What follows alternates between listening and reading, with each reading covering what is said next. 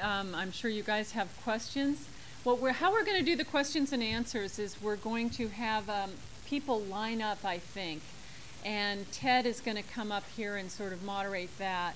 So if you have questions, why don't you just start lining up here if you if you want to come and, and ask your question at the podium. Okay, here we go. Uh, you'll just give us your name and uh, direct your question to her. Hi, my name is Rick Pickett. From, uh, I believe that this is a conspiracy behind the government.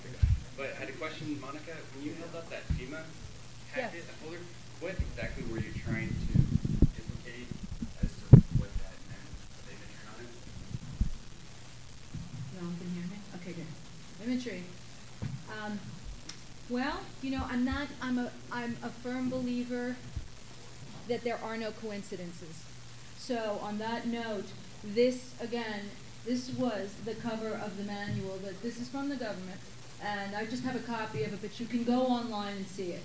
So what I find is, and maybe it's me, but 1997, this is what our government had on the front of their manual. This is where the plane hit the tower. Can we all, can you see that? Describe it. It's a, it's a, um, a target area on the, the, um, back tower there. That's the first tower, that's the second tower that was hit, the first one to fall. And it's from the Jersey side. I was on the Brooklyn side. So this is the angle from New Jersey. And I just find it a coincidence. Same exact place and from 1997. So you can all come to your own conclusions on that. And the only reason why I was asking Yeah. that is because you made a point of it being 1997, but there's also the devil's advocate of it, 1993 bombing the World Trade Towers. Right. So therefore, that's why they would pick that imagery. Um, so And, and, and, and, and that's cool. I like devil's advocate, the devil's advocate, but, but my question to you is, why would they put crosshairs where the plane hit? Exactly, and they went into the basement before. If you listen, please, if anybody gets a chance, William Rodriguez. Um, he is uh, an amazing human being, and he was the janitor in the towers. He helped save I don't know how many people. He will tell you, also, if you hear him speak, that there were explosions in the basement. I've been in the basement of those towers, and there, and I heard that also from firemen. A lot of firemen told me that too, because they were commiserating afterwards. Again, you know, they were pretty blown out and everything else. But I don't know how many firemen I spoke to, New York City firemen, that um, said that there were multiple explosions, and especially down in the basement. And I guess they didn't finish the job the first time. Uh, Monica, I'd like to comment with the, the significance of 97. In 96, the Pentagon had their planes. Uh, the, the, the plane, the Pentagon had the planes as bomb study in 96. So that's when they knew they were going to use planes. Okay, uh, my question is, well, I just want to make a statement first and then address the question. Um, there's a new movie, Press for Truth, 9/11, which you can watch on Google Video. It's very good. It just talks about how basically all the families of 9/11 have blocked in their investigations. It took almost yeah, Well, I haven't really read uh, Rubicon, but it was not one of the earlier books. It was delayed and delayed, and it finally came out with basically a, a LIHOP, let it happen on purpose, like the drills there are all the LIHOP drills. Uh, almost a defense of LIHOP after MIHOP was already carrying the day. Uh, actually, I, I really finished with Ruppert with the Gary Webb thing, where he, where he came out with all guns blazing. No, it was a, it was a suicide. And now he's done so many bizarre things that it just really looks like like this latest thing, burglarizing himself in Ashland, Oregon. Now he's gone off to created a new identity from that and gone off to Venezuela to do God God knows what for the CIA. I, I, I don't know. That's my opinion. Assassinate Hugo Chavez. They want you on the mic. This mic does not work. Does not work. Oh, this one. Sorry. That is the mic. This is the this is the uh, trapa. Okay. Well, I'm not going to repeat all that. You'll put another question. Everybody else has a question. I mean, Bible says judge people by their fruits. Okay, I think a couple people want to comment. I would, I would definitely agree that this uh, left-right is one of the many divide and conquer things that they use. They use religion, they use minorities, they get people fighting each other. Uh, and as far as the Democrats are concerned, they're, they're just as cooked and corrupt as the Republicans. Uh, Yes, in reference to that, I, I agree one hundred percent. And, um, Clinton is golfing with, uh, George Senior, and I'm gonna pass the mic on after I've just mentioned that. I think you all get the idea. I've been involved in organizing events ever since I heard a speaker named John Stockwell, who was highest ranking CIA to go public, and I heard him on November 5th, 1986 in Casa Real, Aztec Center, San Diego State. I will never forget the day, changed my life uh, because I began searching for truth. And John Stockwell said uh, every few seconds, don't believe what I'm saying, read, read, read, read. That's the least controlled way of getting information. Uh, while another speaker that I brought was a guy named Bo Gritz, who was the most decorated uh, Green Beret in Vietnam. Uh, he's ultra right wing, and he's like totally against immigration, affirmative action, stuff like that. However, um, I draw ideas from all over the place, including Bo And one of the things he said that I strongly believe in is that this nation is governed by a party called the Republicrats. And he said sometimes they send in the A team and sometimes they send in the B team.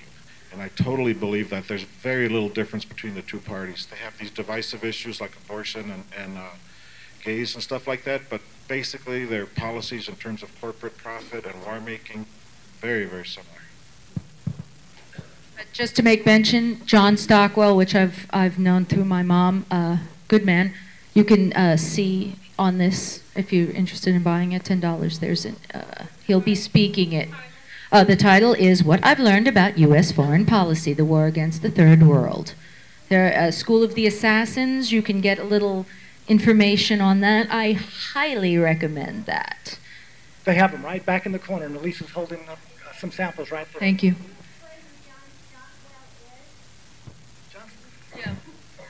Yeah, John Stockwell was uh, in the U.S. Marines for 19 years. Part of that was uh, active duty, part of it was reserves. He was recruited into the CIA, uh, which is done with lots and lots of military people. And as John explains, he didn't tell his wife, he didn't tell the person, the soldier sleeping on the next bunk from him, he was CIA. But he was with CIA for 13 years. He, he got involved with operations, for example, a guy in Vietnam, a police chief who the U.S. was supporting, who liked to carve people up while they were still alive, mutilation. So Stockwell went to his boss and said, I don't want to work with this guy. And so his boss said, Well, you will work with him or you'll never have another job with the U.S. government. And he said, You don't understand what we understand. And one day, if you, know every, if you knew everything the president knew, uh, then uh, you would understand why we do the things we do. So Stockwell said he stuck it out. He stayed with them for 13 years, got on the National Security Council, and what he said he found was a bunch of old men falling asleep while the lives of thousands were decided. So he uh, he wrote a book called In Search of Enemies. He's one of the best known, if not the best known, ex-CIA people to go public. Gloria, did you want to add to this? No. Okay. Thank you. Could you guys hear me? Okay, um, my name is Javad, and uh, I just want to say that Adolf Hitler once said, "What luck for people that, people do not think."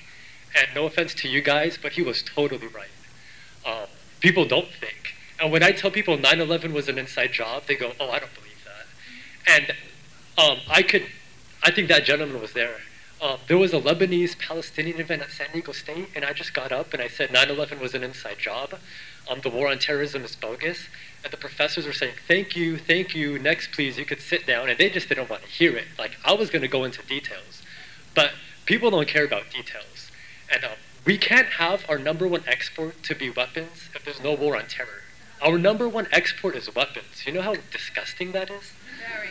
Okay, I just want to say two quick comments. Number one, October 5th, World Can't Wait is having a protest at front of Horton Plaza. I hope some of my friends and I, we're going to have this big banner. It's going to say 9 11 was an inside job. We're going to get chewed out, but we have the truth. You know, they have not given us one shred of evidence. And I could say with confidence that 9 11 was an inside job. Um, yeah, okay, so you, you just want me to get down because I don't have a question. Um, I understand. But uh, another thing 9 11 Mysteries, it's a DVD that just came out. It'll be, it'll be available online in a week or so.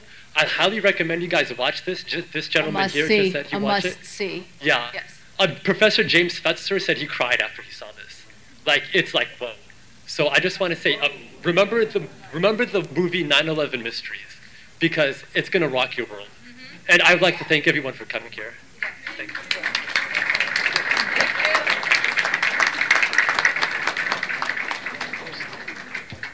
Hello. Um, I just I wanted to say that I think one way that would help um, enlighten people would be uh, to have not what I feel a lot that this event was was sort of lopsided, not enough debating from both sides, and his the kid who was here before I didn't get his name. I'm sorry. Um, said that you know he when he spoke out uh, people just said, okay, that's enough, you know. So it, they had already made up their minds, and I feel while this is about people seeking truth, it sort of was preaching to the choir a bit. I feel, I feel like, you know, uh, I saw loose change, stuff like that. I came here.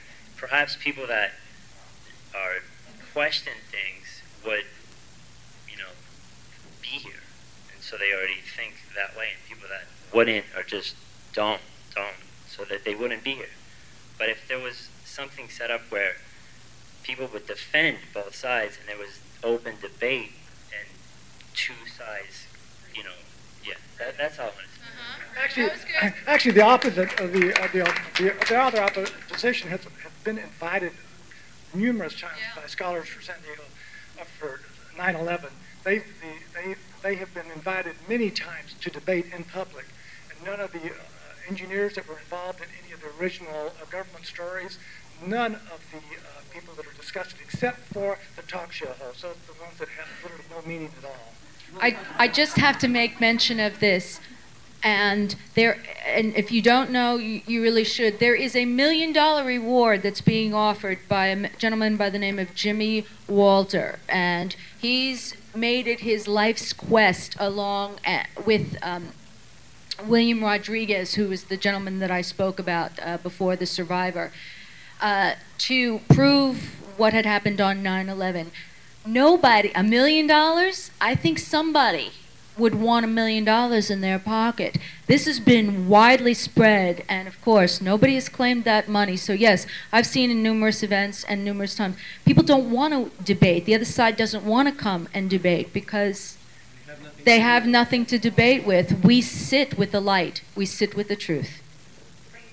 I'm, I'm just going to repeat the data. I believe it's at 8 o'clock tomorrow morning. Dylan Avery and one of the editors of the book that just came out, 9 11 Myths.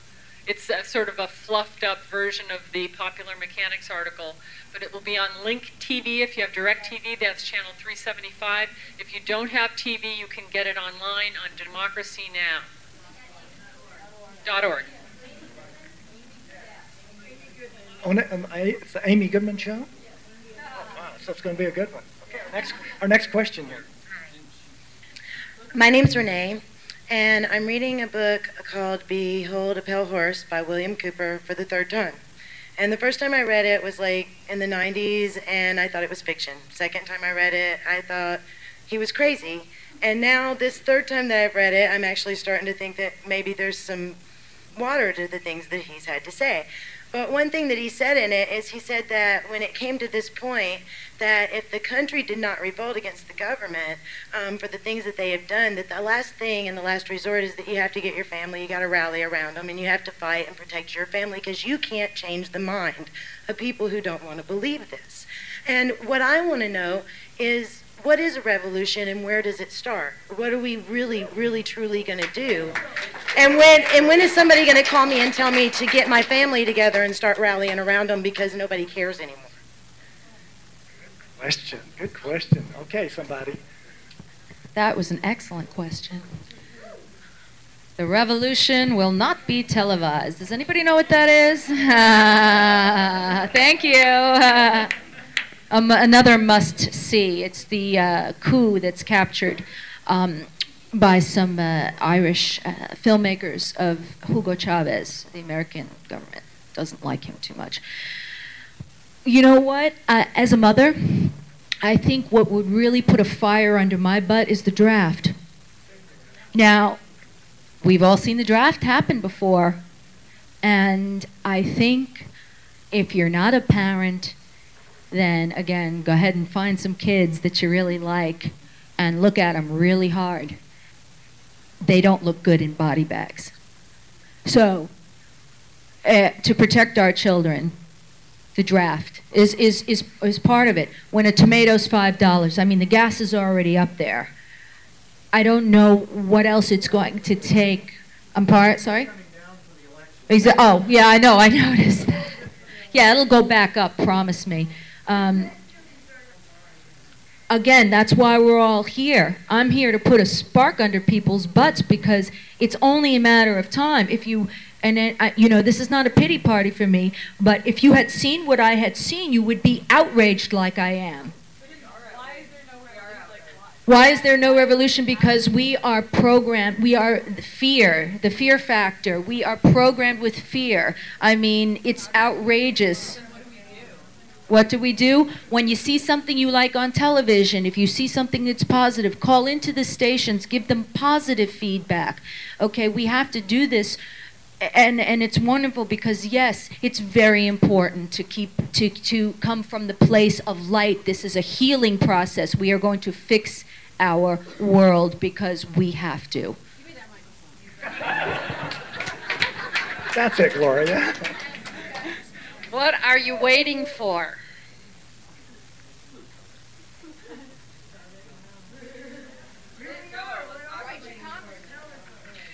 Go within, find out what your role is, and you will know.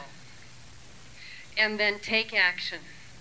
But if we can do this in a constructive way, that's when we're going to be the most effective. We don't need a re- revolution.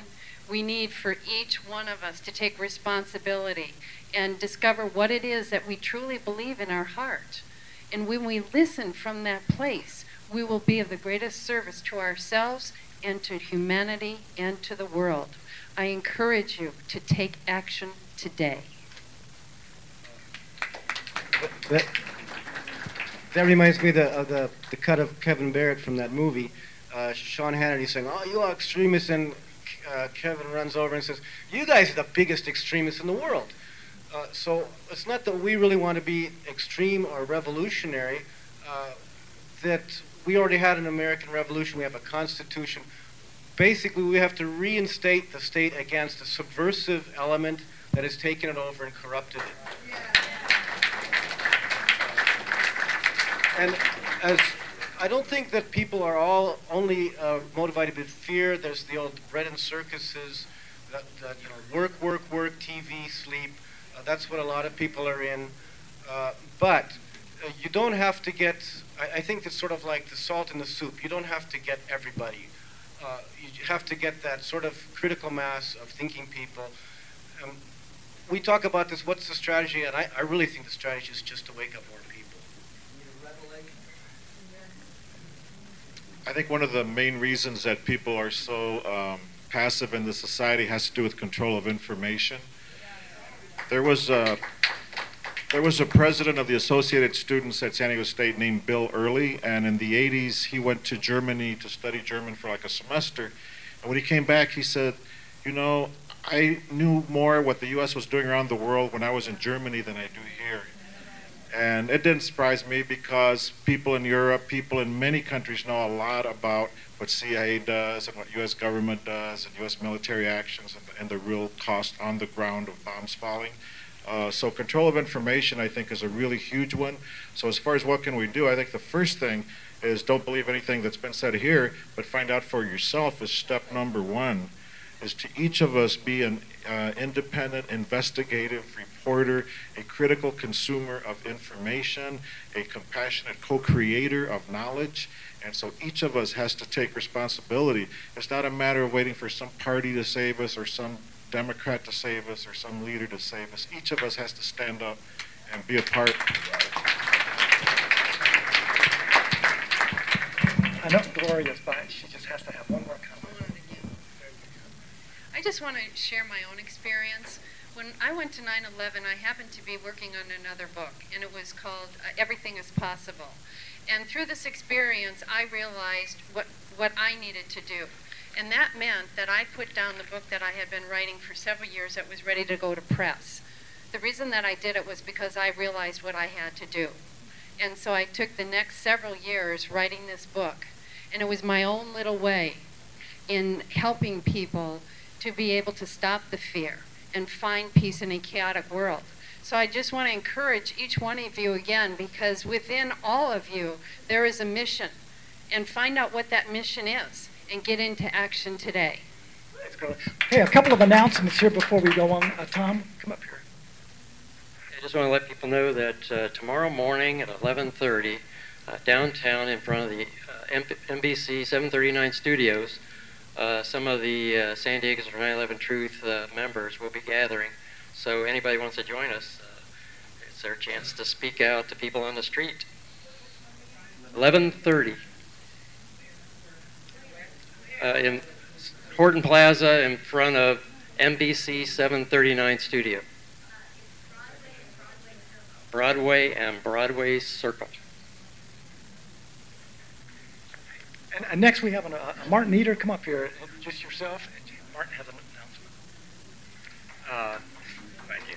Just a quick plug for, um, uh, for our organization, Activist San Diego. We are a social justice network, an information and mobilization hub here in San Diego, dedicated to trying to keep all of you informed about what's happening. We put out a, a weekly email newsletter. It takes us about six hours to compile all of the things that are happening in San Diego. So in one email, you can find out how to get involved, you know, before things happen. Uh, tomorrow night at 6:30 we have a potluck, and at 7 o'clock at the Activist Center uh, a meeting about activism in San Diego and how to get involved. Find out. We're just one of many, many organizations out there. If you want to come, we've got a table in the back. Tell you how to get plugged in, and uh, really, we, we are all here because we need to change this world. We have to change this world. It will not survive unless we become active every single day. Thank you. We can change this world. Activist San Diego, by the way, is the hub of pretty much all of the uh, activities uh, in San Diego, so keep in touch with them. Would you like to make an announcement as we come up close to 8.30? Yep. Okay. Okay, one more question here. Hi everyone, my name is Husna and I am an Afghan Muslim. To some that are ignorant, um, I come from a religion that's terrorism, which I think is completely outrageous. But um, I wanted to, because all the speakers were amazing, and I think that you guys touched on, a lot of things. So there's not really a question I have, but I just an open question for everybody. Um, before I do so, I wanted to tell Jesus that since that professor told you that um, all Muslims um, happen to be terrorists, or wait, all terrorists happen to be Muslim, who's Ted Kaczynski? Who's Timothy McVeigh? Are they Muslim too? Um, I don't think so. So, um, on another note, I wanted to say was, um, it's, oh yeah, the biggest one, George Bush. Um, I also wanted to say that um, it seems like every decade in time, there's a political ideology, a reasoning for us to go into war. First there was fascism, then it was Nazism, then it was communism, and now it's terrorism. What's next?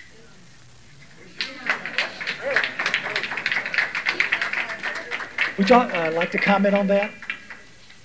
Okay, we'll go to the next question. Yeah, I would like to comment on that. Well, this is uh, the huge conspiracy theory that all of this stuff has been. Oh, this is not the mic, is it? Yes, it is. Yes, it is. That all this stuff has been arranged. Like, uh, I'm very fascinated by the whole 1917 thing, where you had, in 1917, you had, they set up the, the Cold War with the, with, with the Bolshevik thing. They set up the first, they got the U.S. into the first, uh, the Great War and the Second World War, the, the fight between fascism and, and so-called democracy.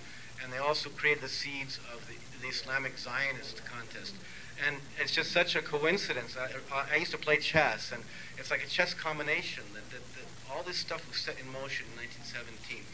Uh, so uh, that's a big conspiracy theory, but uh, I think uh, I think this is rather a small planet, and you have a few very powerful people, and they can play with it like like we could play with a ball. Thank you, and I would just like to say that there will always be isms. There is a polarity in life, and there will always be the good, and there will always be the bad. And yet, for those that are of the good, we must speak up. We must take responsibility. It is within that action that we make a difference.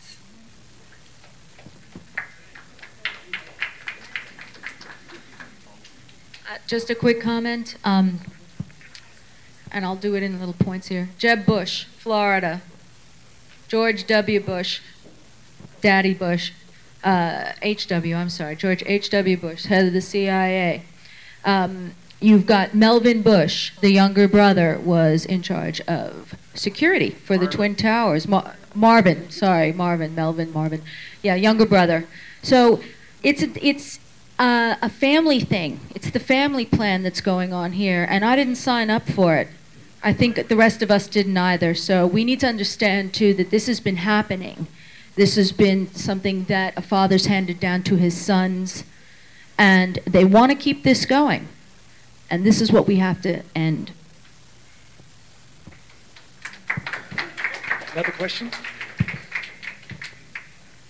Okay, I just wanted to say that if you guys are on MySpace, you should check out the uh, 9/11 Truth group, and it's at groups.myspace.com forward slash 9/11 Truth.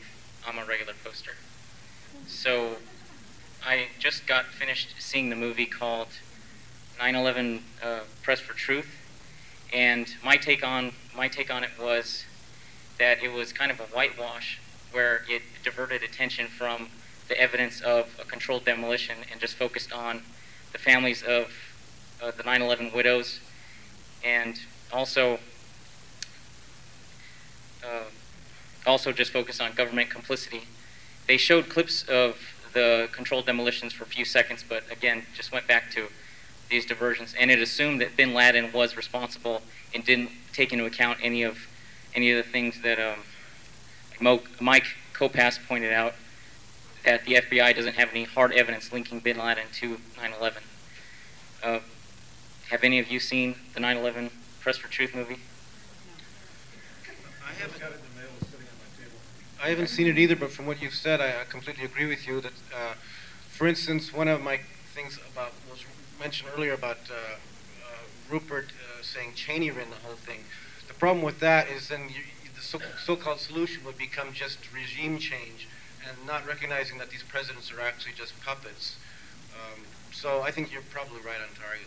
Okay, I'm, I was just I just kind of uh, compared it to Fahrenheit 9/11, which was seemed to just focus on uh, the Bush administration incompetence and uh, government complicity, but didn't look at any of the uh, actual evidence of a controlled demolition. I'd just like to make a quick mention here, please, if um, you get a chance. There is no memorial for 9 11. So there is a site on the web, if you could go to it, to encourage them to put a memorial up. I think that's the least we could do for all the souls that were lost that day. So if you wanted to start somewhere, that might not be a bad place to start. Okay, folks, we're coming up on 8.30, and this is sort of what we promised uh, we would end it, but we have so many questions here. Our panel will stay here, and we'll keep our microphone open. Also, speaking that reminded me, um, we do have, we are going, we have the room until 10 o'clock tonight. We want to honor the people who, we said it would end at 8.30, and if you need to go, we understand that, and we honor that. But if you want to stay, we'll be here for questions. And then at 9 o'clock, we were going to do a memorial service. Jim Ellis was going to lead us in a memorial service for the victims of 9 11 and sort of for everyone. So that's the plan. So after a couple questions, we'll, we'll let who needs to go, go. Thank you.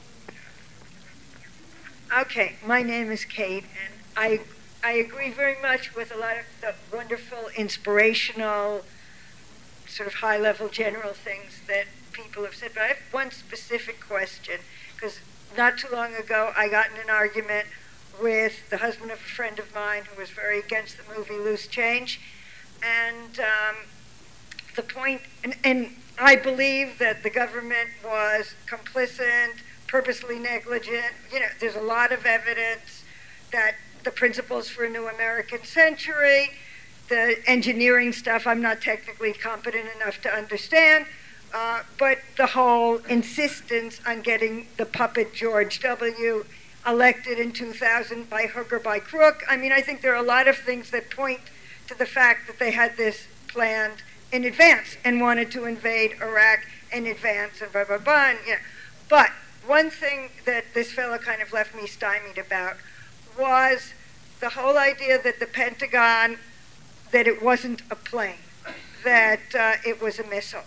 And uh, he said to me that he had a friend who was killed in that plane, whatever it was, Flight 11 or whatever number it was. And there was another, a very famous lady attorney whose husband is in the Bush administration, Barbara Olson and Ted Olson.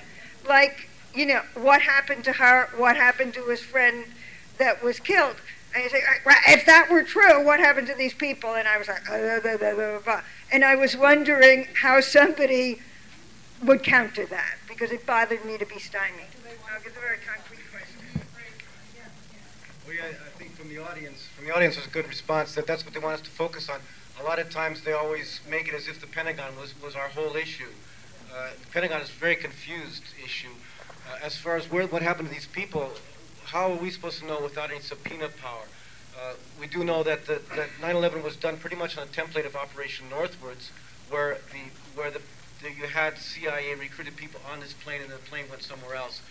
Uh, so we, we can't know all the angles on it. But when they put out that footage, which was the same old footage they put out before, there was there was no plane on it. a lot of the witnesses turn out to be from uh, Gannett newspapers, which is in Langley, Virginia, same town as the CIA is based in. So uh, you cannot really do too much with witness witness evidence, even in court. Uh, so that's why I think uh, why we all say now the smoking gun is really the, the, the controlled demolition. The thing, the thing is, you can't answer, like, all the questions you can't answer. The point is, is that there are questions that need to be asked. And those, like, the fact that there are those questions there is, like, you know, if you can't explain that, say, okay, like, I, I don't have an answer to that, but the point is, like, there are these questions that the government is not answering. So, That's the whole purpose of uh, opening up the, uh, the uh, commission again to get the answers.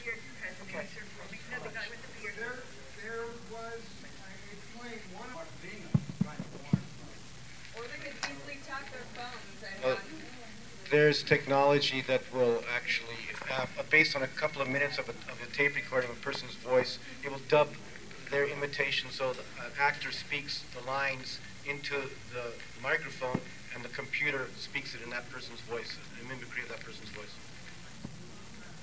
uh, people disappear. Uh, like I said before, we are disposable. I was dropped in the jungles with my mother to make my mother disappear. So uh, that's all I can say from a first-hand witness. You know, they made my grandmother disappear, and they tried to make my mother and I disappear. Thank God she had a very persistent. My grandmother was persistent in finding us. So um, yes, we can, and people can disappear, or they also um, are people that have been kind of put there as as like props or extras, so to speak. Okay, Another question? I have a question and an appeal. The question is, are the uh, New York City Fire Department and the Police Department still under a gag order not to speak? they, um, as far as I, sorry. As far as I know, things are starting to dribble out. You'll see evidence of, of uh, different, uh, in, in 9-11 mysteries and some other things. Now you're getting, uh, it was just released, some of the first responders, uh, what they were talking about on the radio. So um, you'll see more and more of that coming out. Yeah, I mean, the gag order, of course. There's people's jobs at stake, but you will see, and if you haven't noticed on mainstream television lately, a lot of your first responders are dealing with um, health issues, uh, lung issues, because we were told as New Yorkers it was safe to breathe the air three days later. So um, on that, I mean, you'll see more of them coming through. I think that route where the more they, they get sick, the more they speak out because they really it's their jobs and their lives that are drastically changed. My appeal is, uh, I work for a nonprofit organization. We're based out of the VA Hospital La Jolla, and we deal. I'm a Vietnam veteran. I spent two years in Vietnam flying scout helicopters in Vietnam Cambodia. We have an organization that deals with, we deal with all veterans, but primarily combat veterans because they have specific needs. We're up at Camp Pendleton every week. We're up again Wednesday. We're seeing two more, uh, 200 uh, more Marines coming back. This is more some preparation because in February through March, we're going to have about 46,000 troops coming back from the first uh, Marine Expeditionary Force, and the second uh, force from uh, back east will take their place. The reason why I'm bringing this up is because we see a lot of stuff, the killing going around the world with the military involved, your, your boots on the ground, the actual soldiers don't know what's going on. So I, I appeal to San Diego. You see a, mostly Marines in this area. I was in the Army in Vietnam, but Marines are sailors. Keep them in your hearts and prayers. And the reason why we're talking with these Marines because of the PTSD issue. It's extremely bad. And I appeal to them. Like, most people we're seeing now are colonels and majors. Next week we'll have the generals will be there. it's important to talk about these things right up front. I don't want anyone being like I did and held it back for 30 years through all the problems. And we've seen a whole bunch of problems with a lost generation of Vietnam veterans. I'm not complaining. I'm just that's just the way it is. And I don't want to see any of these young people that are over now have to go through even a single day of uh, being ignored. So keep them in your hearts and prayers, and hopefully they'll they'll, they'll wake up also to the truth. Let's see this.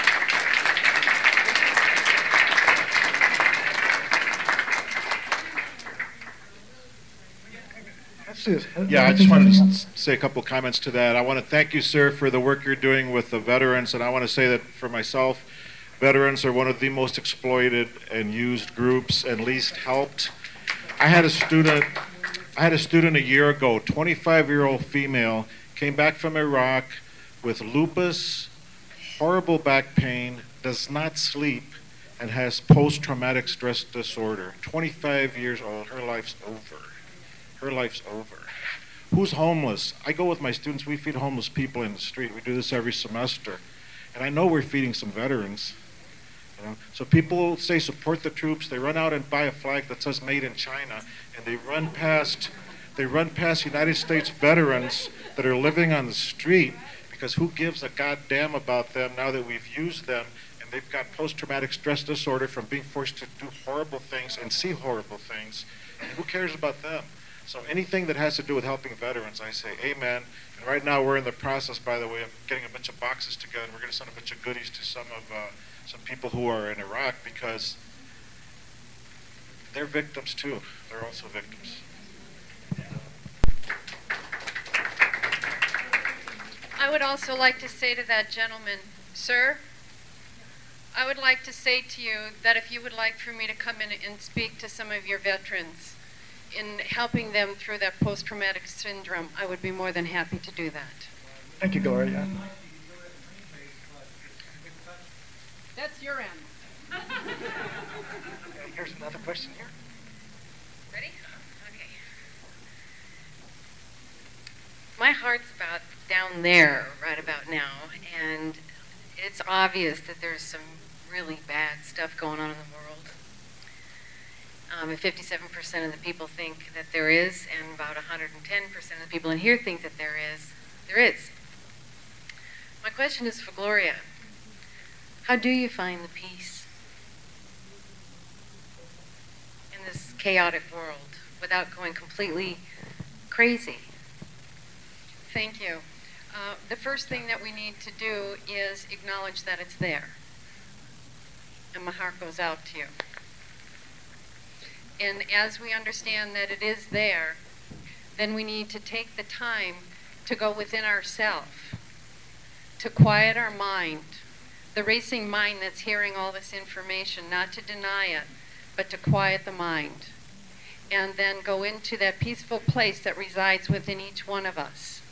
When we're in that state, all of this fear literally melts and dissolves. It dissipates because it does not exist beyond the reasoning mind. It is within that quiet place that we can find the peace. We can then bring that peaceful state back into this earthly realm. And when we do that, then we are participating as a part of the peace and the solution rather than the chaos and the problem. Well, that that was a big part of my question. Is that you know you can be a lot of screaming mimes in the streets, going, "We want answers! We want answers!" You can be crazier than the people who are actually committing, perpetrating these crimes. And and the, and if you don't have sense about you and peace about yourself when you address the Senate or the or the people who are doing all of these things who are either helpless victims who can't do any, not victims, but helpless because we're too wild and crazy, nobody will listen to us, or somehow we've got to get ourselves together, organized and peaceful, so that we really can do it. You know, I remember when the folks, um, when they had the, um, all the Latinos marching in the streets, in the stopping the traffic, and how because of the uh, immigration laws, and people were like, eh, well, they're marching in the streets, a big deal. The government didn't do anything about, didn't make any changes, didn't even step up. I, I feel like them, trying to have a voice and not having any voice, because they were just marching, going nuts. So that's my question. Well, and another part of the piece coming to you is by getting into action for whatever it is that you feel that you need to do. And by doing that, you will realize great peace because then you are living out what you were intended to do and you are being a service to humanity. Um, at this point, I, I've, after I've dealt with my post-traumatic stress disorder, after seeing what I saw, I look at the events and my life in particular as a blessing. And you might find that bizarre, but I, it is. It's a blessing. I have been blessed to be able to um, see a major part of history. And with that, and with what I saw that day, I am choosing to ride with the spirit that initially was that of compassion, peace, love. I've never seen New Yorkers come to the aid of total strangers. That was the most beautiful thing I've ever seen in my life was how New Yorkers responded to each other with compassion and sheer love. And if we had taken that and rode with that instead of it being distorted into making a war as opposed to peace, which is where it was going, we just wanted to take care of each other after this event. And it was taken away from us. I want it back. I want that feeling back. And I think we should all have that feeling because that's what it's about the compassion and the love and taking care of each other as human beings. I just want to throw in my, my 25 cents on this one. Uh, for me, the more evil there is, the more opportunity there is to do good. The more evil there is, the more opportunity there is to do good. The more horror we're willing to look at in the face, uh, the more opportunity there is to do good. Uh, Martin Luther King said that uh, darkness cannot drive out darkness, only light can do that. Hate cannot drive out hate, only love can do that. So I think we have to focus on light as an information and love. Number one. Thank you, Sus. Okay, another question. I have a question for, for all of you guys. Uh, I totally, I mean, I believe that we're in the 11th hour. I mean, this is serious. Uh, you know, basically, we're dealing with sociopaths. People who, the majority of us in this room, you know, we're, we're just trying to live and, and live in harmony with one another, peace and, you know, et cetera, et cetera. But we're dealing with sociopaths here. They don't think the way we think. These people are serious. If you don't believe me, you can do a, a Google search to a, a New American Century, and they lay out their entire global plan for all of us. Uh, I, not only that, but I don't know if many of you are familiar with the uh, the American Union. That's the big thing that's being pushed on us now. Uh, that's the merge with Canada and Mexico. There will be no boundaries. And if you don't go to spp.gov, go read it for yourself, like he said. But I don't want to get into a big debate here. I'm preaching to the choir for most of you. Uh, two thing, two things I wanted to plug, and I want to ask you guys a question. One is uh, there's a book that's real good, Terror Conspiracy by Jim Marrs. I'm reading that now. That's really good. And also a, a film that I, I recommend that everyone uh, to see is Who Killed John O'Neill. That's a very good one. If you haven't seen it, watch it. Very. And, and my question to all of you guys is: right now, all the rhetoric they're talking about right now with Iran and Syria, we're hearing the same stuff right now, over and over. It's the same. They're talking about the weapons of mass destruction. I mean, you can go back and study that the CIA gave the Iranians nuclear technology that most Americans don't realize. And what I feel bad for is the majority of us are so, we, we've turned off our minds and we're feeding, we're feeding into the propaganda. They're pushing all of these, these type of uh, torture and ritualistic uh, type films on us, and the majority of us we go to the, the films and watch this stuff. I mean, it's it's amazing. I'm a little bit nervous, you all.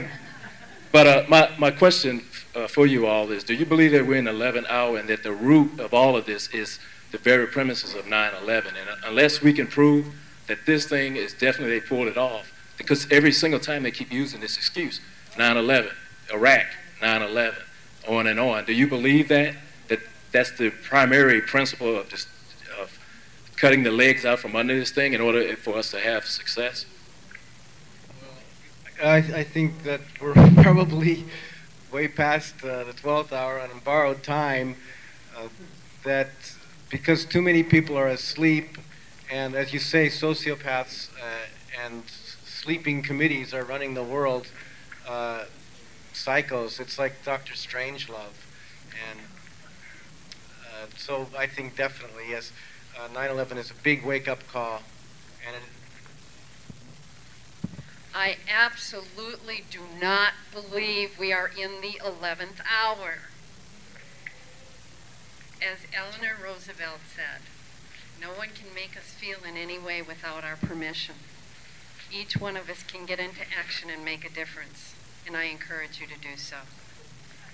Uh, just one thing is is that uh, globally, it doesn't matter who's doing what.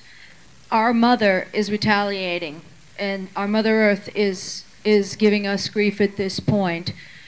We won't have a choice if we don't clean up our acts, because this planet will not allow us to continue on the path that we are taking, and that is destroying, digging, and doing all kinds of environmentally horrible things that are affecting us. So it's it's as a, as a humanity needs to get it together because doesn't matter. The hurricanes are going to come and the quakes are going to come and we really need to snap out of the pattern that we're in, stop being desensitized by television and video and this and that and and take some quiet time, find the peace within ourselves and and protect our mother, our great mother, our mother earth because she's mad now.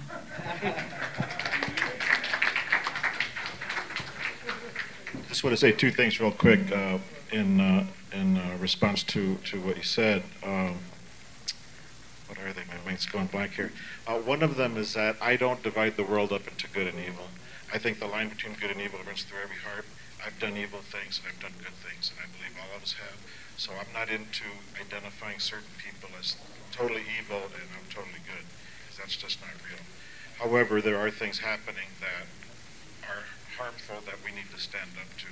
Uh, and the last thing is just a, a hopeful note. I think that if in fact this was a government operation, which I personally believe that it was, it was different in the sense that it killed so many Americans in a, in a violent manner.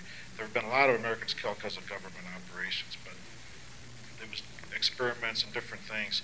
So I think this one has a real, real uh, potential to really wake up everybody. I mean, if people come to the conclusion that that was an inside job, there's going to be all kind of hell to pay. Uh, and, you know, like Iraqis being blown up 100,000, who cares? But if you take 3,000 Americans and people come to believe that, I think there's a tremendous potential for change. Shouldn't be that way, but it is.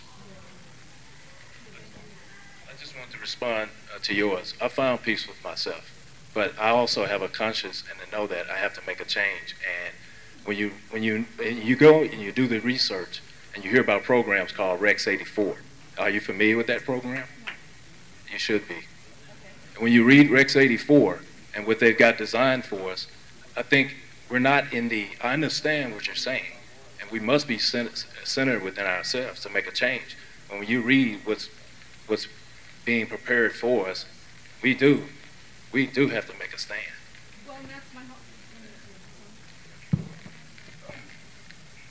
But that was my whole point. We do have to make a stand, each one of us, because we're all sitting in this room and we're talking about it, and who knows how many other rooms are filled tonight and tomorrow. And as each and every single one of us does something about whatever we believe in, that is what makes the difference. Perhaps, perhaps we could talk a little bit about practical matters. What are the actions that are best ones to take? Uh, I'm with 9/11 because I think you get the most bang for the buck. That's the Achilles heel of the whatever they are, cabal, clique, new world order. Um, within that, what are the best things to do? Maybe to go within your own community. If you belong to, if you're a lawyer, talk to lawyers or something like that. Maybe we can brainstorm a little bit about that because I think we're pretty much agreed on the, the theory. What about the practice? Thank you, John. Okay, another question here. Hi, JD Muma of HumanExcellence.com. I'm really encouraged to see so many people here. I wasn't sure who was going to be here, what kind of people, the amount of people, and it's nice to know that uh, there's part of my human family here in San Diego that is conscious enough and loving enough to come out and learn more and to be able to go back and teach other people. I'm reminded of a uh, story that my friend tells. She travels the world and uh, goes to indigenous uh, tribes, and one she tells from an African tribe. The lady, uh, she asked the head person there, "How come you don't have any prisons here? There's no guards, there's no handcuffs. What do you do with your bad people?" And he said, "Well, it's simple. We put them in the middle of a circle of their friends, and we remind them of all the great things they've done in their life."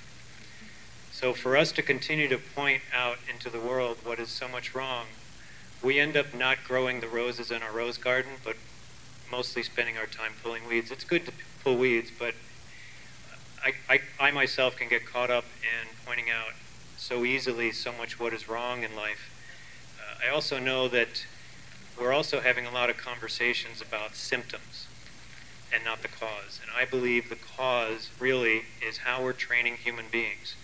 We train them from an early age in our school system to be sheeple, obedient. They do not know how to exercise, how to make loving eye contact, how to give somebody a hug, how to take care of their bodies, how to eat. By the time they're done with the school system, they hate life, they hate reading, they, they barely want to read another book, and this is a continuous system that we have that provides people for our industrial nation. Then, if things don't go so well in the school system, we send them into another system to train them to kill other human beings, called the military.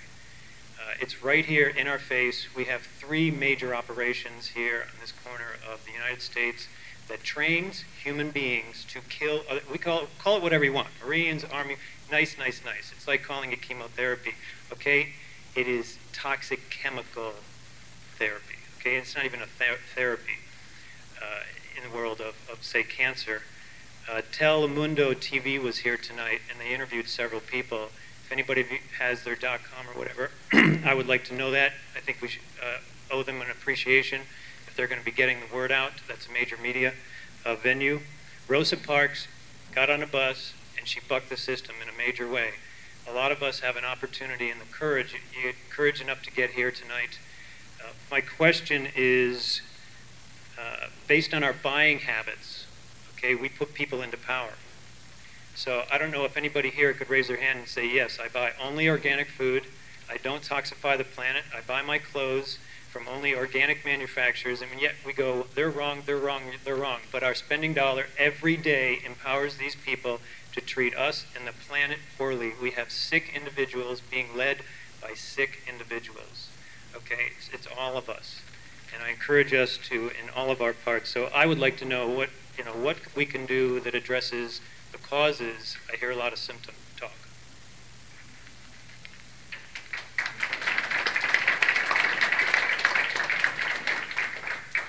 Well, like I say, I'm in the 9/11 thing because I think you get the most bang for the buck. There's a lot of good issues out there that we could be working on. The trouble is that uh, all those initiatives that we could start are neutralized because we we don't have the leverage. Uh, until we can until we can get rid of this this clique that are are, are poisoning the planet, uh, everything we do is, is neutralized. Uh, so I think we really have to take the bull by the horns. So I, that's why I'm putting my energy into 9/11 rather than say. Uh, my, my sympathies are very strong with this uh, war on Islam. I think that's a very big crime. But I'm actually putting on my energy on 9/11 rather than than, than protesting the war in Iraq because I, I don't think that's the the, the, the shortest. That's the be- the best leverage is with 9/11. Uh, wherever you want to get to, that that is where you have the, the most bang for the buck. Because We have, some, we have more questions coming up. Got another question here? My name's Eric, and the question I have for you is I, uh, one, of my friends who I've been working for a while suggests that we're all like a group of rats being led down a dead-end street, and that we're go- going into a trap here, and that eventually that trap is going to be closed. And what I'd like to know is what indications are we going to have coming up in the near future that this huge entity that's creating all this terror is going to be ner- kind of nervous that we're realizing that that we're in a trap and that we're going to try to escape and they're going to try and close that trap. What indications are we going to have that that trap's being closed? Sounds like sounds like uh, that sounds something like maybe a nuclear 9/11 or something.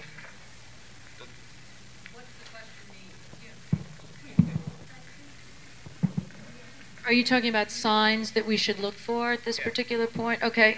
Um, well, one of the things that we should uh, take note of is that there are more, um, and, and our president uh, spoke about this the other day the secret CIA pris- prisons.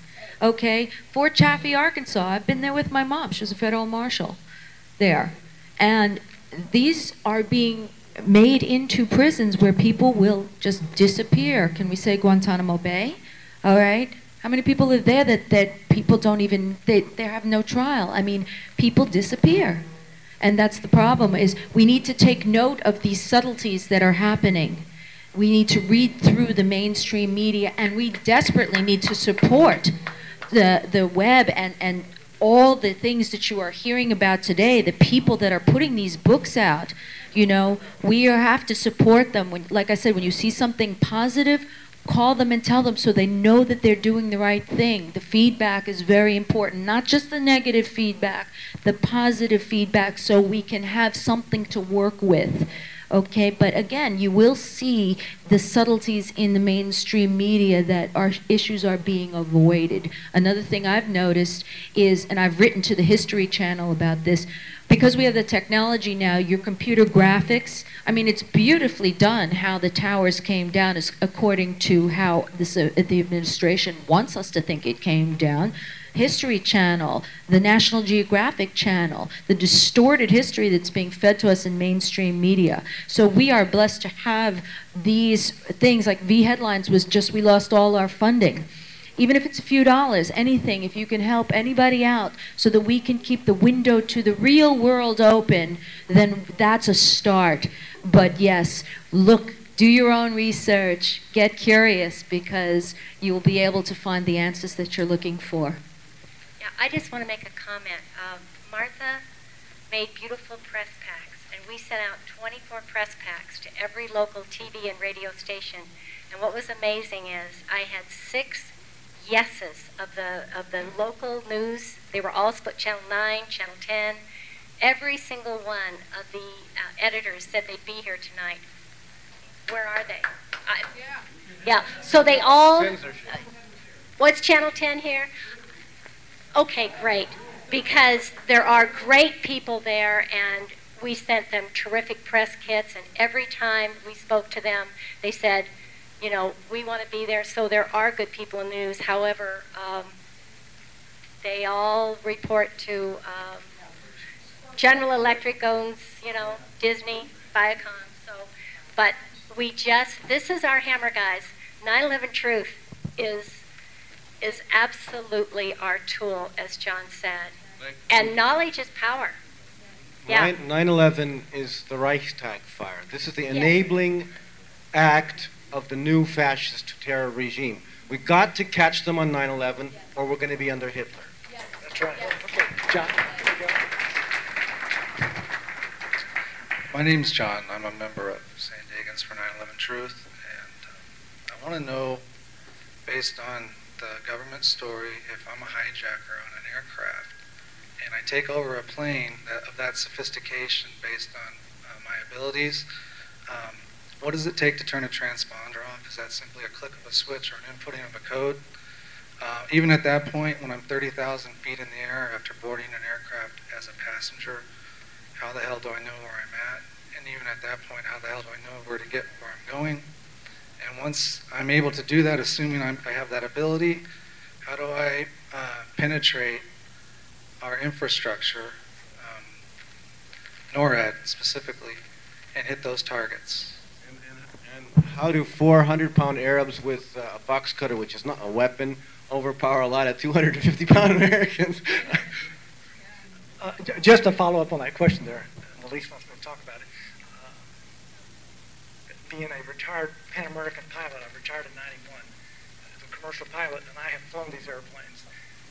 We are trained very specifically and over and over for, problems that we have in the airplanes. There is an emergency transponder frequency, and there's a, a VFR, and then special codes for the different uh, districts around the country. But there's a hijack code, and it takes you literally a split second to flip it in. It's on the center panel of the airplanes. Both pilots can flip it in, and they're trained specifically. And it was extremely odd that of four airplanes that were supposed to be hijacked, for some reason, those eight pilots were not able to uh, allot less than a half a second to reach down and flip in a hijack code, which leads me to believe the planes were not hijacked the way we were taught, the way that we're led to believe. And as far as uh, uh, amateur pilots being able to fly large commercial airplanes, it's, it's, it's, it's not possible at all. It takes continuous training and uh, talents to fly the airplane, these are extremely complicated airplanes to fly. And you cannot put, and they're, and they're designed for two pilots. That's why they're up there. They're not designed for one amateur pilot. And so to think that these uh, um, would-be pilots were able to take over a large commercial airplane and fly it anywhere. They could not even keep an airplane level, straight and level, for less, for more than 15 seconds, because the planes are all designed via computers, and all of the feel in the airplane is artificial feel. You're not really feeling the airplane. When you fly a little Cessna 172 and you turn left and right or pull up or down, you're actually feeling the feel of the airplane. It's completely different. On the large commercial airplanes, it's all computerized, it's all artificial, and it takes continuous training in simulators and, and staying up to date with the airplane as well. And so, to, to answer John's questions, very, very unlikely. I mean, the, uh, statistically, it would be so far off the chart that those planes were hijacked by amateur pilots.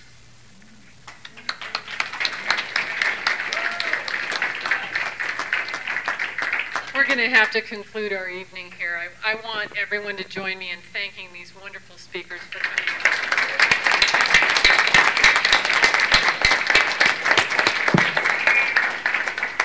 We have information about signing up in the back. Nalise actually has some announcements. Oh, okay. I just want to remind you because we do have, uh, we have, tomorrow is September 11th, and Tom and April have arranged uh, to have us down in front of NBC Studios. Okay? So you can park at Horton Plaza, go in and have lunch, or I don't know, buy a soda or something, and then be out in front at the NBC Studios. And also, I want to, uh, where is Jim Ellis? Oh, right here. I want Jim to just mention because we're going to have a, we're going to have a, a So on that on that date, it's 11:30, right? Yes. 11:30 tomorrow in front of NBC Studios. That's where we're going to have the honoring ceremony, and it's not just for those who passed on those days, on that date. It's for all of life and all life everywhere. So a lot of politicians use people's deaths for the benefit of politics. We're going to honor not just their lives, but all of our lives at, on the, at that site tomorrow. How, how, we have uh, these young ladies back here have been standing so patiently, at least one of them. This one, c- come on up here. The, the others have sort of snuck up there, but the last one, come on up here and ask your question. Uh, Hi. Um, I believe that the same powers that be that are pulling the strings that are responsible for this are the same ones that are genetically modifying our food supply. And if we eat this food, we will not be able to resist all of this, and more of us will die eventually from eating this food than 9 11, I think. And how can we stop it?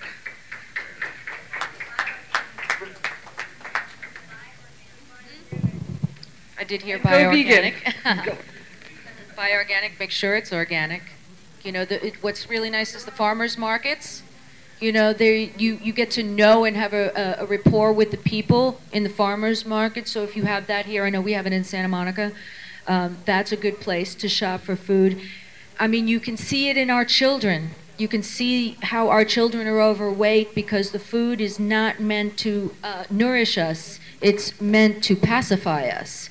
It's meant to um, do harm to our bodies. A lot of the general stuff. So we do need to be conscious of that because these are our temples, and this is what we're going to work with. So um, yes, we do have to be aware of that because it's definitely. Uh, I know that the food is getting very weird, and so we do need to be aware of that also. And if you're in the Ocean Beach area, the OB uh, Co-op, the Ocean Beach Co-op uh, market has all the good organic food. OB Peoples there, OB Peoples Co-op. Hi, I actually don't have a question. I just want to make a statement that I have a lot of friends that come up to me and say, Hey, what can we do? What can we do? And my husband reads probably four or five hours a day worth of 9 11 material and movies and just constantly is informing himself and myself and the rest of our family. And uh, I, by the way, I'm Jesus's niece but that's that's that's beside the point. Anyway, my point is is let's think outside the box and start doing other things beside what can we do? Why don't we start making movies more, publishing our own zines, talking to people, doing things that are not the norm, taking a bunch of balloons and flying banners inside of shopping malls that have statements on them. Think outside the box. Start doing something. Uh, anything. I, I can say that, yeah, absolutely. These make great Christmas presents, as well as, as the books that are being discussed here and everything that we've worked on. Slip them in if you have to.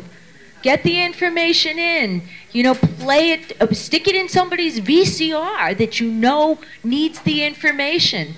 Okay, we, we, can, we can do this. We can. If we give the information, who cares what anybody thinks? Okay give the books that you that you feel will be able to uh, relay the message to the people that you like again christmas presents birthday presents all the books and dvds here i highly suggest and i I am in alignment with you when you say do something. Uh, when you say do anything, I just want to encourage people that whatever it is that they're doing, they do it from 100% integrity. Okay, thank you. My name is Kathleen, and Monica, this question will be addressed to you. Um, the war on terror is actually a psychological warfare against the American people. And a lot of people don't realize that. We all wonder why are there so many blind people? Why won't they open their eyes? But there's a whole psychological process, and speaking as a psychologist, that goes on with that if anybody's familiar with the grief stages, Elisabeth Kubler-Ross, which was one of the, you know, godsends about grief, talking about the, the denial, the anger, the depression, the, the um, eventual acceptance, the bargaining, thank you. You'll notice, I'm sure that all of you feel that. And you know what? Your government, our government of our country, which we love, comes out and they know when to push the buttons. They know when we are feeling at peace. They know when we're afraid. But when you consider that most of the American population today has a higher percentage of PTSD, and for those of you that don't know that, that's post traumatic distress syndrome that can be from being molested as a child, that can be being tortured in different various ways, from domestic violence, many different ways. And Monica, what I would like to ask you, knowing that psychological, and it, it is wonderful, and when you can find peace, but the government knows how to take that peace away from you, and they know when to take that peace away from you. And that's what's scary, and that's what cripples so many people where they go into denial. How do you battle that, knowing that you've had PTSD, and knowing that they can bring you right back to that point of that fear and that terror and make you experience that again? How do you move on from that? Thank you. That's a great question. Um, how did I move on? You know, I, I believe me, I had to deal with some things just being with my mother that were unbelievable. I found something that made it different. My whole life was different before 9 11. But when I saw that, I, I really tried to find within me again, looking within oneself and finding where do I lie and what's my? What am I here for? What am I here for? And I realized when I inhaled, what I inhaled, that with that came the souls of all these people. And that changed my world. That my, besides, my son was in those buildings two weeks before this happened. That alone, and yes, it's a psychological warfare. And the psychological warfare is something that is done through fear. But if we can find the humanity within ourselves and not care so much about what somebody thinks, but what we can do, then that's how I, we get through. Yes, yeah, it's a war in its own way, psychological war, but you know something? There's spirit. And I truly believe spirit, our spirits as human beings, the great spirit, the spirit, we are all connected. We are all connected. Truly, by DNA, uh, that's my belief system. So, with that, those people that day, part of me died that day too, but another part of me began to live. And that's where we need to find that part of us that, that has it within ourselves. Again, if you can't find it, it's in a child's eyes. That's where you find it. Find whatever is closest to you, look at it, treasure it, love it. Every day is important. And that's where I find my peace and my family. My family is, is very important. Family is very important, and that's something that I think is our strength. Whatever your strength is, go there, but we can find it with each other. We can. And I would just like to say that if you can't find it, pick up the book, Stop the Fear. Finding Peace Chaotic World, because it is in there how to find that peace, step by step by step. Okay, we're going to have, we have gone 45 minutes beyond where we said we would stop at 8.30. So um, I'm going to bring this to a close. If you'd like to stay, sign up. Um, Mike Copass has the information again on the Citizens Grand Jury. There are books and information at the back. And uh, one more round of applause, and thank you.